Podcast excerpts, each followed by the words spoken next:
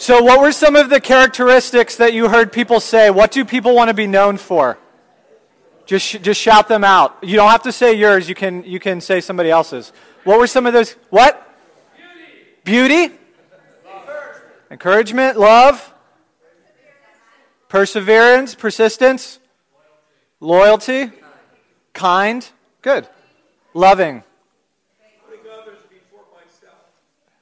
Putting others before yourself. I had to think about what you just said for a second. Yes, that's a good one.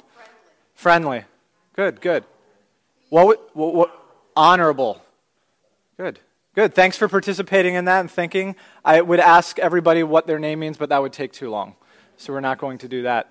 So today we're going to look at uh, one of God's names. Uh, specifically, we see this name at uh, the burning bush with Moses um, in Exodus. However, I'm going to actually kind of skip that story, or rather, there's going to be a video that summarizes that story really well and also gives us a little bit of a history of the name Yahweh. Everybody say Yahweh. Yahweh. Yod He Ve He. You don't have to say that. And this is God's uh, special revealed name. And so we're going to hear in a minute just a little bit about the history of this. But also, what I want to do is I want to skip ahead multiple chapters to Exodus 34. So if you want to follow along your text, we're going to be in Exodus 34, verses uh, 5, 6, and 7. Rosa, I told you 6 and 7. That is my fault. I'm sorry. But that's where we will be in our text today. So, this name Yahweh, really important in setting a foundation for the rest of the series, which, I'm, again, I'm very honored to be able to introduce. I'm also going to be, for the sermon proper today, it's going to be more of a homily. If you're not familiar with a homily, it's what uh, preachers do when they have a time limit and need to be set to that time limit. So, it's going to be a little bit more of a reading of the, the sermon rather than this kind of interactive thing. I would like to encourage you that the Spirit of the Lord and the truth of the Lord still flows in that way, even if I'm not out here doing hand motions or anything like that. The Lord is still speaking to our hearts and minds in everything that is here. So, with that being said, let's consider a little bit uh, this name Yahweh with this video from the Bible Project.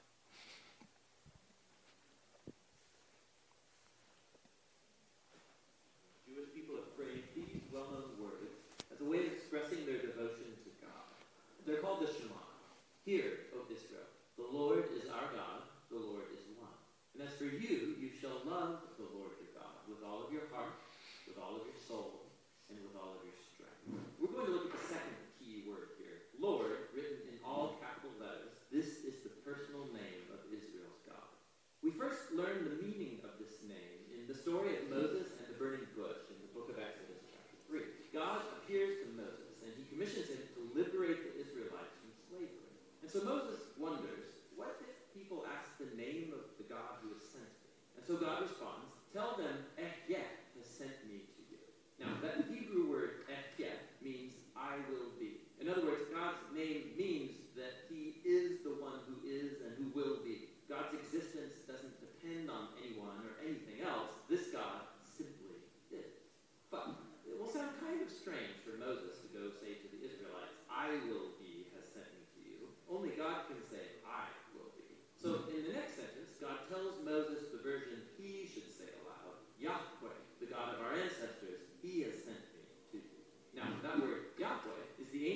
reminder to say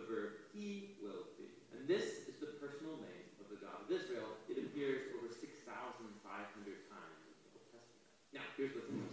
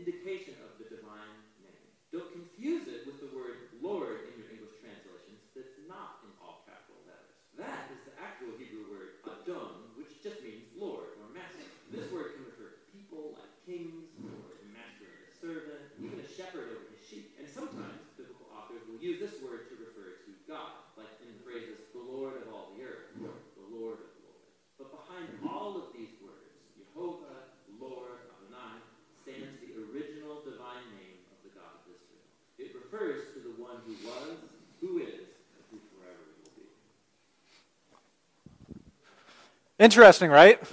Little history, a little history there. So again, whenever we see it in our uh, most of our translations, uh, Lord, which is all capital letters, it's referring to this name of God. I am Yahweh, Yahweh. So uh, if you want to turn in your text to Exodus 34, I'm going to read uh, just a couple verses, and then we'll get into um, the sermon proper. So Exodus 34, uh, verse 5. The Lord Yahweh descended in the cloud and stood with Moses there and proclaimed the name of Yahweh. The Lord passed before Moses and proclaimed, The Lord, the Lord, a God merciful and gracious, slow to anger, and abounding in steadfast love and faithfulness, keeping steadfast love for thousands, forgiving iniquity and transgression and sin but who will by no means clear the guilty, visiting the iniquity of the fathers on the children and the children's children to the third and the fourth generation. The word of the Lord. Good. Whoever did that, nice. Thanks. So, context. Context is really key. So, previously in the story of Moses and the burning bush, God revealed his name Yahweh. I am, and said, This is my name forever, the name that you shall call me from generation to generation. The main attribute, which, do people say attribute or attribute here? Okay. The main attribute of this revelation had to do with his self existing nature. It refers to the one who was, who is, and who forever will be, like the video said. However, while this grandiose and mystical and amazing name we only get an indirect glimpse at the quality or the virtue of this eternal one during the burning bush epiphany. We get a sense that this God wants to rescue and deliver, and he has been in contact with the family of Abraham for hundreds of years. But what else is there to this God, Yahweh? The few pages right before Exodus 34 tell us about the wrath and the anger of God and how he wanted to destroy all the people of Israel. But why? Well, it was because while Moses and God were forming a covenant on the mountainside, the people became restless. They created idols formed of gold, and they were having an ancient Woodstock moment that went against the commands that God had just given them. They had broken loose and broken their word to God, which, he, which they had just given to him. They told him, All that you have said, God, all that you have commanded, God, we will follow. And then a day, a couple days later, kind of threw that out. Moses interceded for the people and purification was made, but Moses pleads with God to show him, to show them God's ways. Show me your glory, God, Moses pleads. God responds. And he says that he will make all his goodness pass before Moses and proclaim before Moses his name again. As one commentator puts it, God had declared his name to be Jehovah, the self existent one, at the burning bush. It had marked him as eternal and uncaused, unconditioned, and all powerful, but it had not revealed his moral nature. Now, something further was needed. God accordingly proclaimed his name afresh. What we see here in Exodus 34, 6, and 7 is God bringing further direct exposure to Moses and to us about his name and about his character. And then, can you put the uh, verse up on the screen just so we can kind of see and follow along? Yahweh descended in the cloud and stood with Moses there and proclaimed the name of Yahweh. Yahweh passed before Moses and Yahweh proclaimed Yahweh. What word sticks out there multiple times? Yeah. Repetition is big in Hebrew scripture for wanting to draw your attention to something. The scripture is trying to really emphasize that what is about to be said about Yahweh is from Yahweh. There is this self declaration about who this God is that only the Eternal One can honestly and truly speak. Many times we want to self declare our own identity or our group's identity or even our church's identity. And while there may be some good material in there, ultimately it falls short because we have this insufficiency within us. we have a perspective that doesn't always line up with reality. Humanity needs something, someone outside of themselves to be named. But Yahweh, the self existing, self sufficient one, does not need this. And so Yahweh is the only one who actually has the right to make a self declarative statement that holds completely true. This isn't Moses saying who Yahweh is. This isn't another prophet giving a revelation about who Yahweh is. This is God saying who God is, and it bears a different type of weight. The translation of Yahweh as Lord, as a title, is important. It's common Jewish and Christian history, as we saw in the video, and should be noted. Because titles help, in one sense, to connect people relationally. I am DJ's friend by having that title of DJ's friend, you can kind of understand a little bit more about our relationship and the way that we're connected. I am Tim Deering's dance instructor. If you didn't know, I'm teaching Tim flamenco dancing. That's not true at all.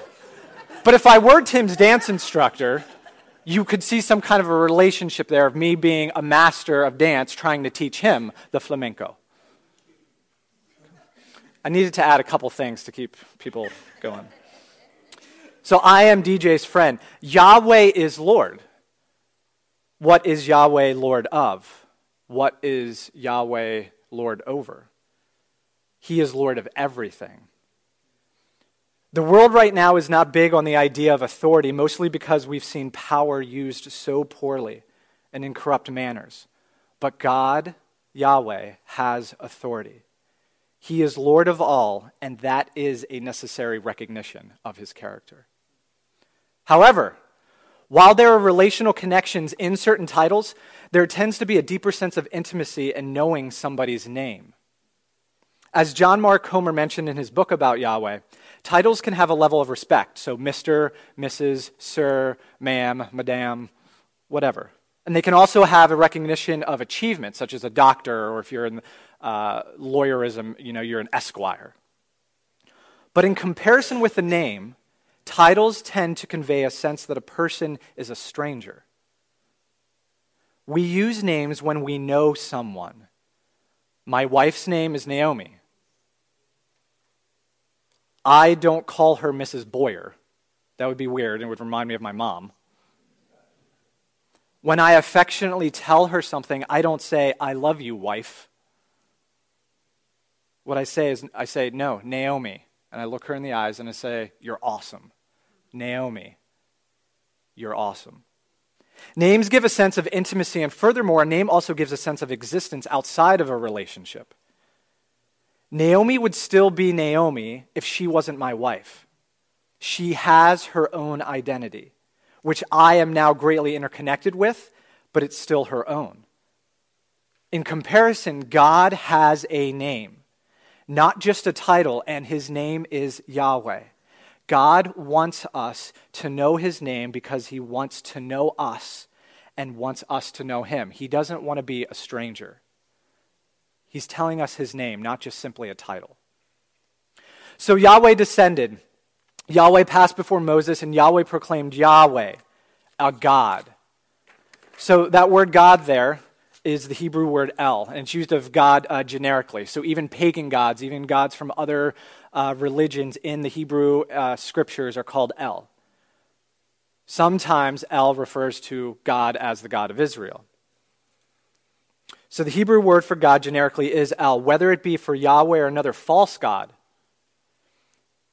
Here in Exodus, it's saying that Yahweh is a divine being, but the question still remains what kind of God is Yahweh? What follows is a list of traits, sometimes referred to in Jewish circles as the 13 attributes of mercy. Each of these would need a sermon in and of itself, but just to uh, give it a little bit of an intro, let's do the cliff notes as part of the introduction today. Also, as a separate side note, um, if you ever read Genesis 1 and 2, one of the really interesting things about the language there is that in Genesis 1, God is referred to as El. But in Genesis 2, he's referred to as Yahweh El. So there's actually two same but different names in Genesis 1 and Genesis 2. And uh, I saw this like a month ago. I don't, you know how you read something over and over again and then you're like, oh, what is this about? And I would, I would suggest that there's something that both Genesis 1 and 2 are trying to convey to us in truth and in beauty, but they're try, it's trying to go about conveying that in a slightly different way by the fact that God's name is different in both of those. And I don't know what that is yet, but I think that's really cool. So, Yahweh, a God, merciful and gracious, these are two attributes that are very interconnected, yet not enmeshed with one another as to provide no distinction. Metaphorically, they are separate beings which together produce an offspring whose sum is greater than its parts. God has compassion, pity, and tenderness, which is displayed as mercy, and related to the Hebrew word for womb, carrying the sense of motherly affection. God's nature is also one of favor. He desires and likes us not because we are always likable, but because of his graciousness towards us.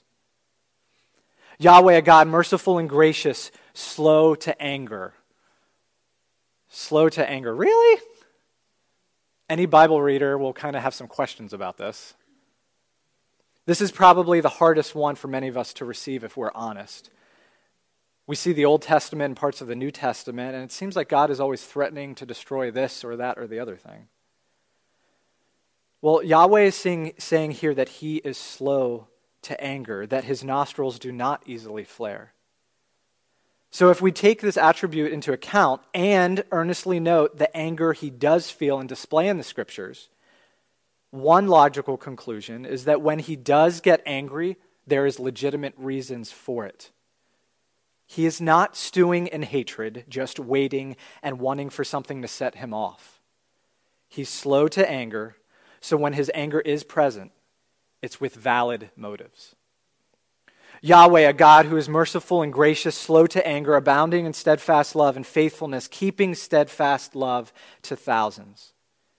Yahweh is generous in his love, zealous and jealous for his people and his own name. Yahweh is true and reliable and keeps his promises even when we do not keep ours. He is not okay with us running around with other gods, with sleeping with other lovers but is also not going to abandon humanity to their own devices. He's going to fight and covenant keep because that's who he is. Yahweh, a God merciful and gracious, slow to anger, abounding in steadfast love and faithfulness, keeping steadfast love to thousands, forgiving iniquity and transgression and sin, all the places where we miss the mark of a divine standard which God requires. All the more purposeful acts that we choose that overstep boundaries and rebellion, and all the perverse activity and lawlessness that we might engage in, Yahweh will forgive as we repent. He forgives iniquity and transgression and sin. Yahweh, a God who is merciful and gracious, slow to anger, abounding in steadfast love and faithfulness, keeping steadfast love to thousands, forgiving iniquity and transgression and sin but who will by no means clear the guilty, visiting the iniquity of the fathers on the children and the children's children to the third and the fourth. God is just, and while he'll forgive, he won't just be okay with wrongdoing. Do note, however, in the text, the numbers game that is between his visiting the iniquity and his covenantal love it's dispropor- disproportioned, right? It's towards keeping steadfast love. The word generation might be found in some of your texts and some of your translations, but that is actually a, a translator's note. It's not in the Hebrew. And it's a good note, but if you have a generation uh, at the end of verse 7 with visiting the iniquity to the third and fourth generation, you also need to have it at the beginning of verse 7 with keeping uh, love for thousands of generations. It's a comparative figure of speech that is pointing to just how abundant Yahweh's love is. The interesting part about this last portion is that the justice of God gives the mercy of God teeth. You don't usually think of mercy having teeth, right? But it's the justice of God that gives the mercy of God teeth. it makes it meaty. Sometimes mercy and forgiveness can be understood in a sentimental fashion. But in Yahweh, where there is no dichotomy of grace and truth, justice and mercy enliven and embolden each other. And you, and you can have one without the other, but that's called idolatry, because that's not who Yahweh is. When Jesus was with his disciples at one point, he asked them, Who do the people say that I am? And they replied, Well, some say that you're John the Baptist, others say that you're Elijah, or maybe one of the other prophets like Jeremiah.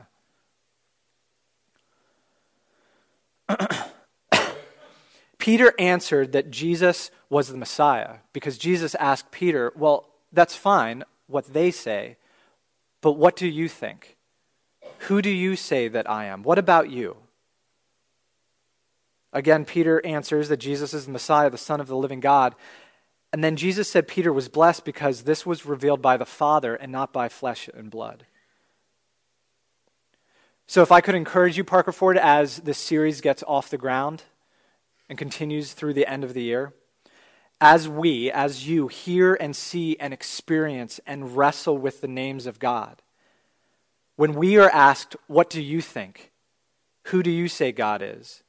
May we be a people that echo back in an intimate, not in a stuck in a rut fashion, what Yahweh has already said and revealed to us about himself. May we do this even if at times his justice might make us uncomfortable, and even if at times his love might make us blush. You guys can come back up.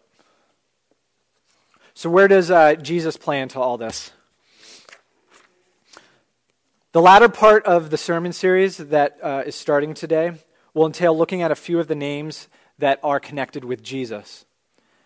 As we go into responsive worship now through song, I just want to read a few short passages that begin to bridge that so called gap between the Old and the New Testament regarding God's name and regarding his character. Because it's easy, although incorrect, to construct walls that just shouldn't be there between the Greek and the Hebrew scriptures. The whole canon of Scripture, both Old, quote unquote, Old and New Testament, all of it is about the great I am. So this is from uh, uh, John 14. So keep in your mind the idea of the name. Keep in the back of your mind the idea of what kind of God is this Yahweh. And keep in the back of your mind the fact that Jesus reveals even more and more who this God Yahweh is. Jesus to his disciples at one of the Passover meals, let not your hearts be troubled. Believe in God, believe also in me. In my Father's house are many rooms. If it were not so, would I have told you that I go to prepare a place for you? And if I go and prepare a place for you, I will come again and will take you to myself, that where I am, you may be also. And you know the way to where I am going. But Thomas said to Jesus, Lord, we do not know where you are going. How can you say that we know the way? Jesus said to him, I am the way, the truth, and the life. No one comes to the Father except through me. If you had known me, you would have known my Father also. From now on, you do know him and have seen him.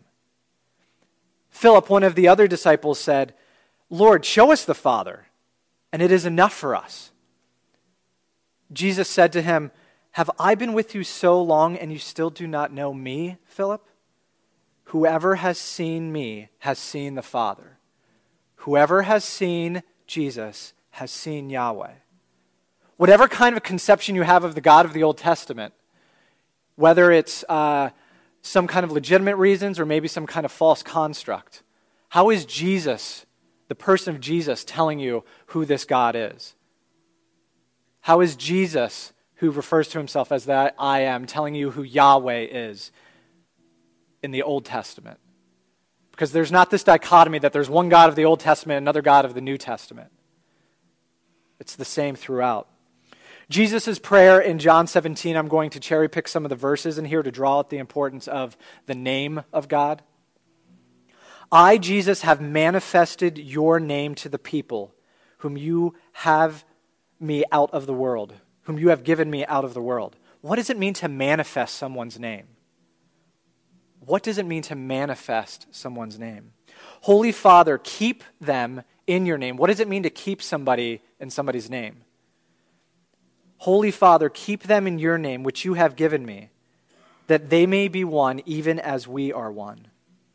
While I was with them, I kept them in your name, which you have given me. I made known to them your name, and I will continue to make it known, that the love with which you have loved me may be in them, and I in them. And then finally, one other scriptural passage for thought from the Apostle Paul in Philippians 2. He says this to us Have this mind among yourselves, which is yours in Christ Jesus, who, though he was in the form of God, did not count equality with God a thing to be grasped, but emptied himself by taking the form of a servant, being born in the likeness of men. And being found in human form, he humbled himself by becoming obedient to the point of death, even death on the cross. Now, listen here. Therefore, God has highly exalted him and bestowed on him the name that is above every name, so that at the name of Jesus every knee should bow in heaven and on earth and under the earth, and every tongue confess that Jesus Christ is Lord to the glory of God the Father. There is this intimate connection between Father and Son and also between Spirit that we see in the Scripture.